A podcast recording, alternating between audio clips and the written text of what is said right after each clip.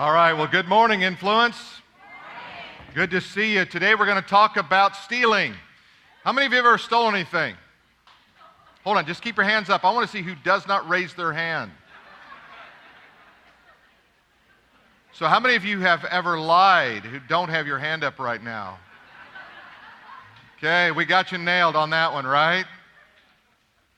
When I uh, took a job when I was like 17 in this sporting goods shop, I had to take a lie detector test. And so I'm going through this thing and I'm thinking everything's good because I'm watching the guy, you know, there's kind of stone face. And all of a sudden he said, Have you ever stolen any money from your mother's purse? Well, of course I did. I pilfered the purse all the time. Who, what kid didn't go get a nickel, a quarter? You know, mom's not going to miss it, right? And I go, no, because, you know, who wants to admit to stealing from your mom? And I saw his eyebrows go up, you know, and he goes, well, now we at least know where the, uh, the line of, uh, of truth and error is in this whole process.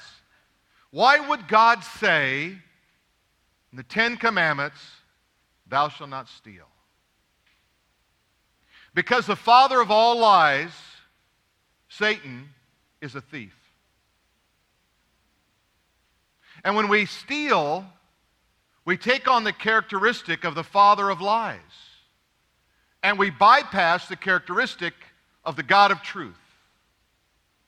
And when you bypass truth, you find yourself in a downward spiral of lies. Today I'm going to talk to you about that subject, but first let me give you a wilderness report. Here's the first one. See if you've heard this before. You can be in the midst of a miracle and, and not know it. Every time it seems that my emotional life gets a little low and I'm thinking, God, are you doing something? He lets me get there and then He blesses me with something. It's almost as if to say, Phil, I want you to understand this is not about you. I want you to understand this is about me. And as you learn to trust me daily, moment by moment, you're going to see my hand and you're going to live a lot easier life. Here's the second wilderness report the unknown is part of the journey. I mean, really, it's you're supposed to walk by faith and not by what? Let's say it again. Walk by faith and not by what? Sight. But we love sight. I want to see it. I want to feel it. I want to experience it. I want to know it. Also, don't be surprised by challenges. In the book of Peter, it says, uh, Don't be surprised at the fiery trial that comes upon you as though some strange thing were happening to you. Why do you think that challenges are unusual? They happen all the time, every day. Doesn't mean we like them, it's just a part of life. You know, it's generally accepted that stealing is wrong. In fact, all of mankind has some kind of, of ethic that says stealing is wrong. The difference is that they, apart from the God of the Bible, there's no reason why it's wrong. It never traces it back to God as the creator and sustainer of all things, and ultimately, everything we have is really on loan from Him. You see, when we steal, we no longer respect God or the person from whom we steal. But remember, morality is revealed by God, not invented by man. Not the idea that, you know, man says, let's all get together and decide how our society should operate in the best possible way. They come up with this great code of ethics, and everybody goes, yeah, that makes sense to me. No, there is a revelation from a God giver, from a lawgiver, of what's right and what's wrong. We can steal money. We can steal time. We can steal time from our family. We can steal time from our employer. We can steal time from God. And then we can justify it by saying it's just for this season in my life. And the reality is, we are a thief. And we are guilty. Oh, no, we didn't rob the bank. We would never do that.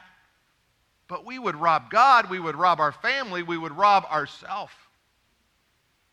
We rob the kingdom of God of its full effectiveness when we fail to serve Him with dedication. If, if this Bible is true, then surely we would have to admit that what God says about eternity is true as well, and, and that is that really what's significant and what's most powerful is going to be eternity, and everything we do now is somehow in preparation for that moment. You see, when we rob the kingdom of its effectiveness, we fail to serve, we fail to give, we fail to pray, we fail to minister to our full capacity. Jesus met this guy named Zacchaeus. He was a thief. He was a tax collector who not only took what the government wanted, but he took extra. Look what it says in Luke 19 and verse 8.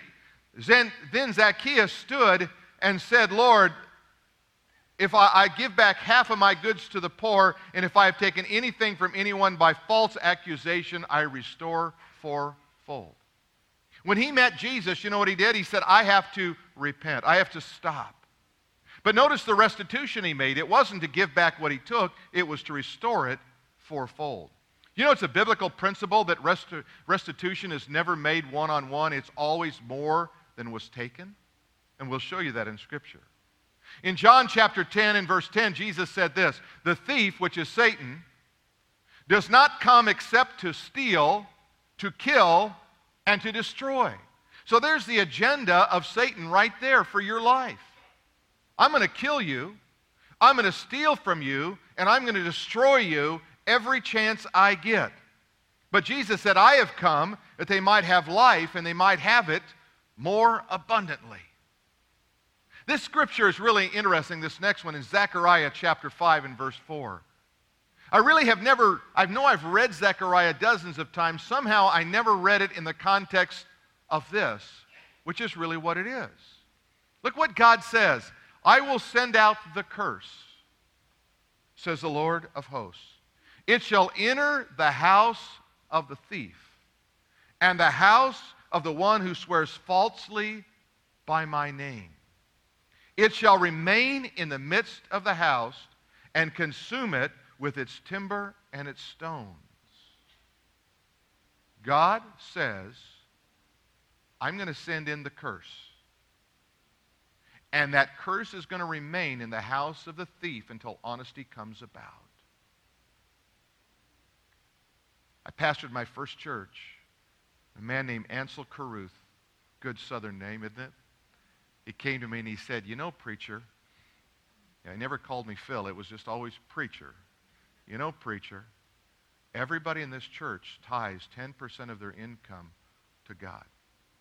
And I kind of smiled and I said, No, Ansel, it's not true. He said, Oh, yeah, it is. He said, Some of it, some people come and they bring it and they give it to God. And others, God goes into their house and he takes it in other ways. He's right. He's right. I, I look back over my life and I think the only explanation for the way that God has multiplied what I have has, been, has to be God. Let's go on a little bit further. Malachi chapter 3 and verse 8. Will a man rob God?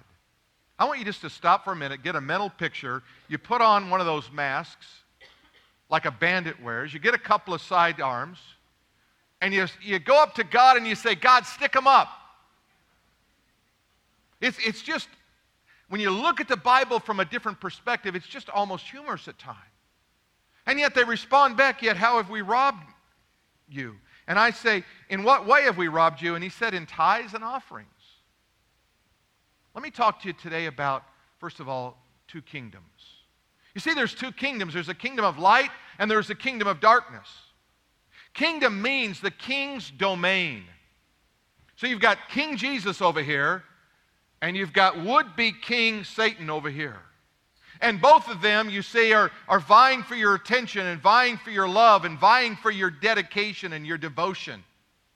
Now, on the one hand, this King Satan, he's saying, You know, I've come to kill and destroy, to lie to you. And the other one's saying, I've come to bless you and give you an abundant life. But you see, there's only one true king in this kingdom called the kingdom of God. And you enter the kingdom of God by the new birth. You see, you don't become a Christian because you say you are, or because you go to church, or because you got baptized, or you joined some membership class, or anything like that, you come through the new birth, which means I understand that Jesus died on the cross, was buried, rose from the dead, and by faith I know that the only explanation for my salvation is Him and not me, because I'm not good enough to get in. And when you enter the kingdom of God by the new birth, you've got to remember you then exit the domain of Satan. So you transfer, as Paul says in Ephesians, out of this kingdom of darkness into this kingdom of light, and you become the recipient of all the benefits that God has for you. But the deception comes because the world loves religion. You've heard me say, I hate religion. From the bottom of my sole of my foot I, to the top of my head, I hate religion. Because it confuses man about the truth. You see, in fact, the world, what they want is a safe religion that does not offend anyone and does not expect too much from anyone. In other words, I just want to get enough God in my life to get to heaven and know I'm safe, but not enough God in my life that He's going to ask me of any, ask anything of me or expect me to change my lifestyle. Religion, however, will keep you out of the kingdom of God and prevent you from knowing the power and the authority of God in your daily life. You see, the kingdom is something you enter into. The kingdom is something that's inside of you. The kingdom is the equivalent of the power and the authority of God. You're supposed to have more power and authority than the average person because you know Him. God's kingdom comes in power, it tells us, and God's kingdom makes us uncomfortable. It pushes us to a, to a point where we don't want to be pushed. It encroaches in on our life and it says, Are you kidding? You want that from me? You've got to not expect that much from me. Listen to what it says in Romans 14 17. For the kingdom of God is not eating and drinking, but it is righteousness, peace, and joy in the Holy Spirit. Now, notice what it says here three things righteousness, peace, joy in the Holy Spirit. That's the kingdom of God. Do you realize if you have not righteousness in your life, you've missed one third of the kingdom? If joy has popped out of your life, you've missed two thirds of the kingdom of God. If you have neither righteousness, peace, or joy, what kingdom are you depending on? Luke chapter 17, verse 20 and 21. When he was asked by the Pharisees when the kingdom of God would come. So the, these religious people, they expected the kingdom of God would roll into town, the king would set up a throne, he would conquer Rome, and King Jesus, the Messiah, would rule. And he answered them, listen to what he said the kingdom of God does not come with observation. You don't see it coming. I always say it's Jehovah sneaky. God kind of sneaks up on your life and you go, What was that? God just captured my attention so he can control my action. The kingdom of God does not come with observation, nor will they say, see here or see there, for indeed the kingdom of God is where? Within you. It's within you. If you know him, it is within you. Matthew chapter 12 and verse 28. The religious people again were upset, and they said, to him, Oh, well, you must not really be of God. And he said, But if I cast out demons by the Spirit of God, surely the kingdom of God has come upon you. In other words, how do you explain the fact that people have been delivered from all of these evil things in their life except the kingdom of God has come upon you? Matthew 13 and verses 10 through 12. The, the, disciples were confused. Why are you speaking in parables? They hadn't heard him do that. And he said to the disciples, they said to him, Why do you speak to them in parables? And he answered and said, Because it has been given to you to know the mysteries of the kingdom of God. You know what God does? Part of this whole thing is that God gives you the ability to understand the mysteries of God. But unto them, that is the religious, it has not been given. You know why religious people just don't get it? They just don't understand this whole thing because you have not the Spirit of God. If you, if you do not know Christ, if you've not been born again, I understand why this book would be confusing. Because it's hard to put your arms around it when you do know God. There's a lot of pages in this book. I mean, if this was not like super thin paper, this thing would be like nine inches thick. Right? They trick you. They trick you. Bible manufacturers, they trick you. They'll say, we'll make really skinny paper and convince them it's a small book. And then everybody says, Oh, I can read that. I've read, uh, I've read big books before. And all of a sudden you realize there's something different about this book. And what happens is when you give your life to Christ, the Spirit of God comes inside of you. He takes up residence and He begins to interpret and to help you to understand the Word of God because you don't understand it with this. I don't care how smart you are here, you have to have this, that is your spirit, alive, interpreting, explaining as you go. And when He does, then the mystery of the kingdom become clear. And then it says this For to them it has not been given, but for whoever has, to him more will be given, and he will have abundance, but whoever does not have, even what he has will be taken away. So, what happens is there is this critical mass of understanding that begins to build up in your life. You begin to see things, God begins to reveal things, and he says, Now, because you've been faithful there, I'm going to give you more. Faithful there, I'm going to give you more. Faithful there, I'm going to give you more. Matthew 13, 19. When anyone hears the word of the kingdom and does not understand it, Spirit of God comes and He lets you taste of the kingdom. You don't accept it fully, you don't fully understand it. Notice what happens. Then the wicked one comes and snatches away what has been sown in the heart. That is, when you begin to feel the Spirit of God move in your heart, do not turn away and assume you're going to have that same feeling, same experience later on. And you can always just pull God back into your life whenever you want. See, the Spirit of God comes like a gentle dove into our life. And, and when the dove comes into our life, sometimes we say, Not now, dove, and we slap the dove away. We slap the Spirit of God away. We say, Not now, Spirit of God. Spirit of God comes and He begins to move in our life in a way, and He says, I want more of you. Well, I'm not ready to give you more of me, God. I, I, I, don't want more of you right now because, after all, I'm having a great time. I'm managing my life pretty good. And we slap the Spirit away again. We grieve him. He comes back a third time and we slap him away. And finally we say, Well, I wonder where he is. He hasn't been showing up lately in my life. And sometimes we push him out of the way so far that we cease to hear him or feel him or sense him in our life. Talk to you a little bit about the attack. What do we steal? What do we steal? I'm going to confess a sin to you in fifth grade that I did. I met a guy named Mike. Mike was corrupt. Mike Stevens was as corrupt as you could get in fifth grade, I'm convinced. And I don't know why, but it was, uh, it was just one of those guys that you just kind of meet and you go, yeah, I like this guy. And he smoked too. And I don't know why, but all the guys in fifth grade that smoked looked cool. I tried, couldn't smoke very well, so I never did. I never looked cool. But he was always cool. So Mike, he was going to train me. He said, let's go down. I'm going to teach you how to steal. I go, really? Well, I don't, I'll get in trouble with my mom. Don't worry about your mom. Don't worry about your dad. You know, just come on. And so we go down, and I said, what are we going to steal? He said, doesn't matter. I go, what do you mean it doesn't matter? No, we steal anything. Doesn't matter. We're going to go into this little store. We're going to steal. We're going to fill our pockets up. We're going to go out, and we'll figure out what to do with it. I said, what do you do with all this? He said, most of the time I just throw it away. You steal for nothing? Well, yeah, it's, it's the fun of it. It's exciting. We go in there, we go into this store, and they had those metal dog chains. You know those choker chains? They had them all lined up. There's probably a hundred of them there. I look over, and Mike's stuffing his pockets full of dog chains. I go, are you kidding me? I said, Mike, how many dogs you got? He said, I only have a cat. I don't even have a dog. He said, fill your pockets up. I, I, I'm afraid to. No, go ahead. So I took one and put it in my pocket, and I'm just walking out of there. I'm feeling awful. My dad's a colonel in the army. He's going to kill me. we get out there, and he goes, Wasn't that great? And I go, I hated it. I'm taking my dog chain back in. He goes, You can't. I said, I can, if I can steal it, I can unsteal it. I went back in there and I'm looking around and I'm reaching my pocket and I unsteal it.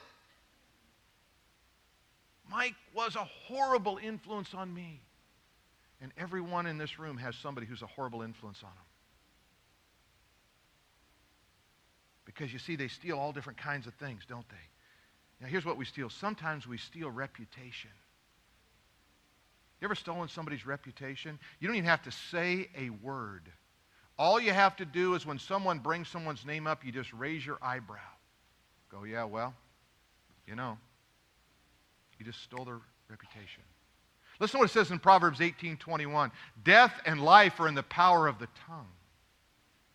What's your tongue giving for? Proverbs 22 and verse 1 A good name is more to be desired than great wealth. Favor is better than silver and gold.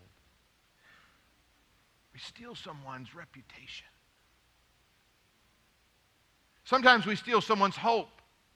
Someone has a dream, and maybe you're, maybe you're a 12, 14 year old you know, a teenager and you're sitting there going, I, I want to be this, and maybe, maybe you'll never be that, and maybe your parents know you just don't have what's, what it takes to be that, but we rip hope from the child's heart. We steal it, and it's hard to get it back. Sometimes we steal opportunity.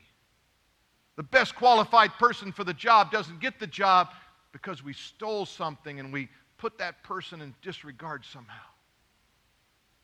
Sometimes we steal innocence.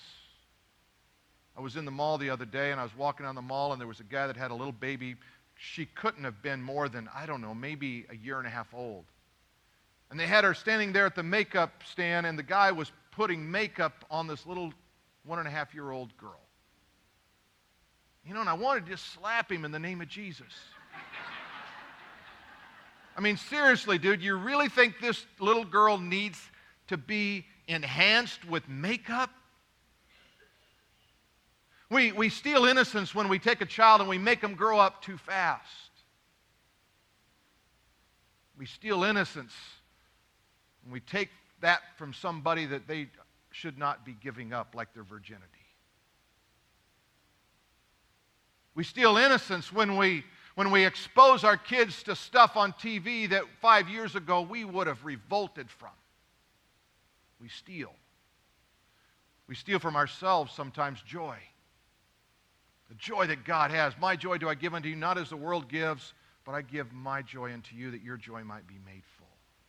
We steal joy from ourselves. We, we steal value from ourselves when we diminish that which God has done in us, the image of God, and we say, well, I'm really nothing and I'm not, I can't amount to much. We steal value.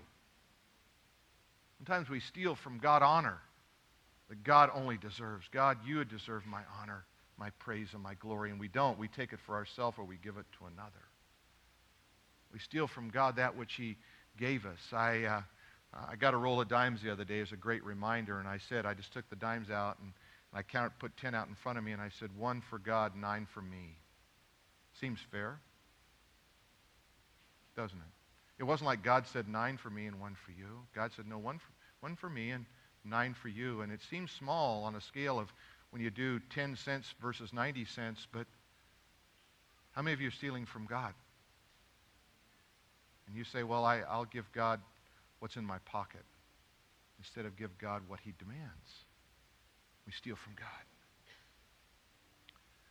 It's interesting in 2 Timothy chapter 4 and verse 14 that Paul, this this seasoned, I'm going to say, man's man apostle. He'd been beat up, shipwrecked, left for dead, everything else. Listen how he closes out one of his letters here in Timothy. He says, Alexander the coppersmith did me much harm.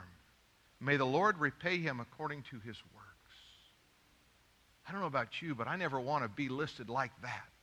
Amen? I want him to say, wow, he did some great things for me, and I love that guy. We have to give back and not take from someone. What's the solution? You know, I heard a story when I was living in South Louisiana. Not a true story. Most stories aren't. Mine are, but most people's aren't. Story about a woman in a small town in South Louisiana. And she began to spread a rumor on, about somebody, and after a while, she found out it wasn't true, and she told all of her friends, and all of her friends now had looked in disregard to her friend. And she was really kind of perplexed what do I do? And there was a wise old sage that lived in that town. She went to him and she said, uh, she told him what had happened, how she had told this rumor and it was untrue, and, and what can I do? And in his wisdom, he said, Do you have a feather pillow at home? Oh, she said, Oh, yeah, I do. So take that feather pillow, pillow, open it up, go down to the town square and open it up and shake the feathers all over town. And when you're done, come see me. So she did. She came back to the sage and she said, I've done what you've asked. Now what do I do? He says, Now go collect all the feathers from the pillow. And he said, Well, I, she said, I can't. I, the wind has taken them everywhere. And he said, Neither can you take back all that you have said. See, we have to look at, at life from a perspective of not what I want or not what is common or not what everybody's doing. What does God require of me? What does God want of me? When God, when God brought all this about, He said, first of all, I want you to examine yourself. You know, we wouldn't be much of a, of a religion, we wouldn't be much of Christianity if we didn't say, let's examine ourselves deeply. What is inside of me that needs to get out of there so that I can walk righteously before God, so that I can be pleasing to God? I have to examine myself. And when I discover what that thing or things are, I have to say, God, I'm sorry. I repent. I want to turn away from that and I want to head in this direction. Great story. I, when I graduated from high school, you know how you have those little flat, stupid hats with a tassel? I mean, who invented that? Seriously. And, you know, you throw them up there at the end, and I just took mine home. I just stole it. I did. I stole the little hat. Probably Mike Stevens, you know, effect on it. Okay, now fast forward a couple of years after high school. I'm in college. I find Jesus Christ. I get saved. And so I, am cleaning out my drawer and I look in there this stupid hat. And I thought, look at that stupid hat. Why did I steal that hat? That's it's worthless. I'm going to throw it away. And I went to throw it away and I looked inside and the address of the company that owned it was inside the hat. So oh, I'll just take it back. So I go marching into the front office, and the lady was sitting there, and I said, she said, can I help you? I said, yeah, I stole this hat about four years ago. I'd like to return it. she looked at me like, you are nuts. She said, oh, don't worry about it. Said, we just put into the price. We allow for a certain number of them to be stolen. And I said, well, yeah, but here's the problem. The problem is that I found Christ, I feel bad about it, and now I am repenting and I'm bringing the hat back, and you tell me to forget about it. I got to give this hat to somebody. And she looked at me like I really was weird. And she said, just a minute. And she went into a back room. She's in there like five minutes. I'm thinking, well, I just want, can I just leave the hat on the desk? But God had another purpose. See, God always has another purpose when He moves you in the area of doing that which is right. President of the company came out. He said, Can I help you? And I told him the quick story. And he said, Come back in my office. I'm thinking, It's a hat. It's an ugly hat.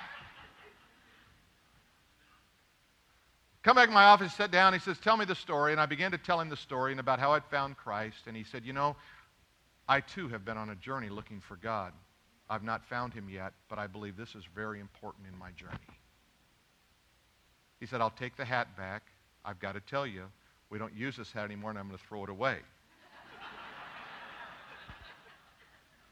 I said, Well, you do whatever you want with it. But I've done what God told me to do with it.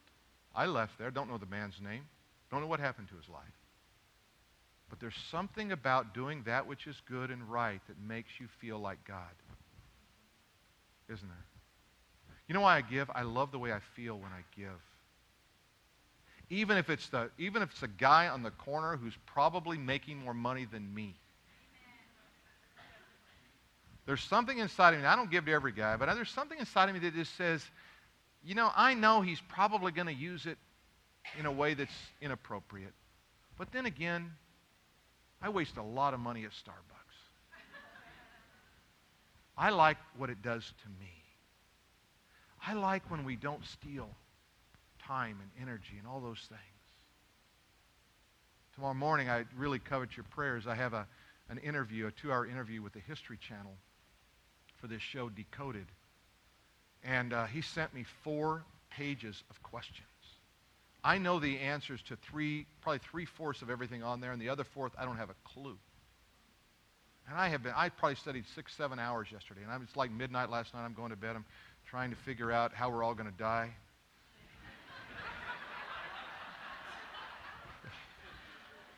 You know, smallpox, we're going out the flu virus, you know, comets, meteors, you know, I've gotten 12 key ways we can all end.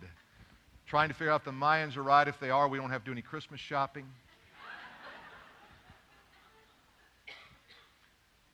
when we realize we've done something, we've stolen something, God calls upon us to make restitution. It's required by God, and it's always more than the loss. Let me just read you a couple of scriptures.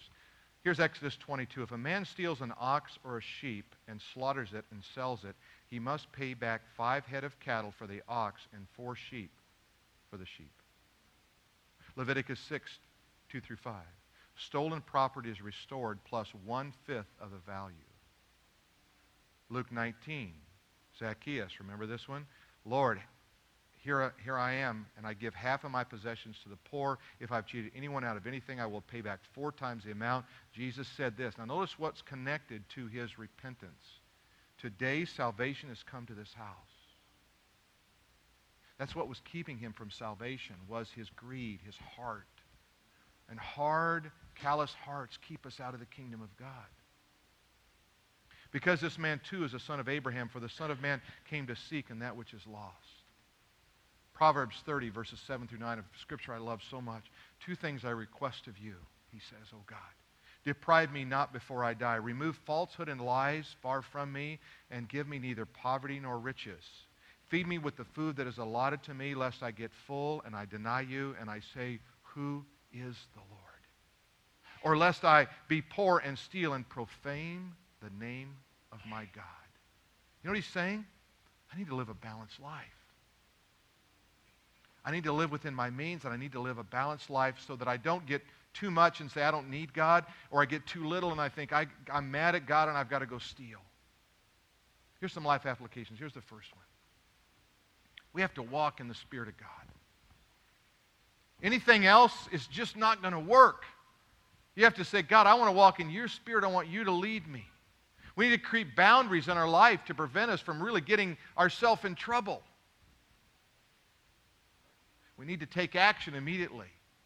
When the Spirit of God prompts you to do something, you want to do it right then. You don't want to go, you know, that's a great idea, Spirit. I, I think I'm going to get around to that in November. No, no, no. Spirit prompts you, do it immediately. Do it immediately. Do it immediately.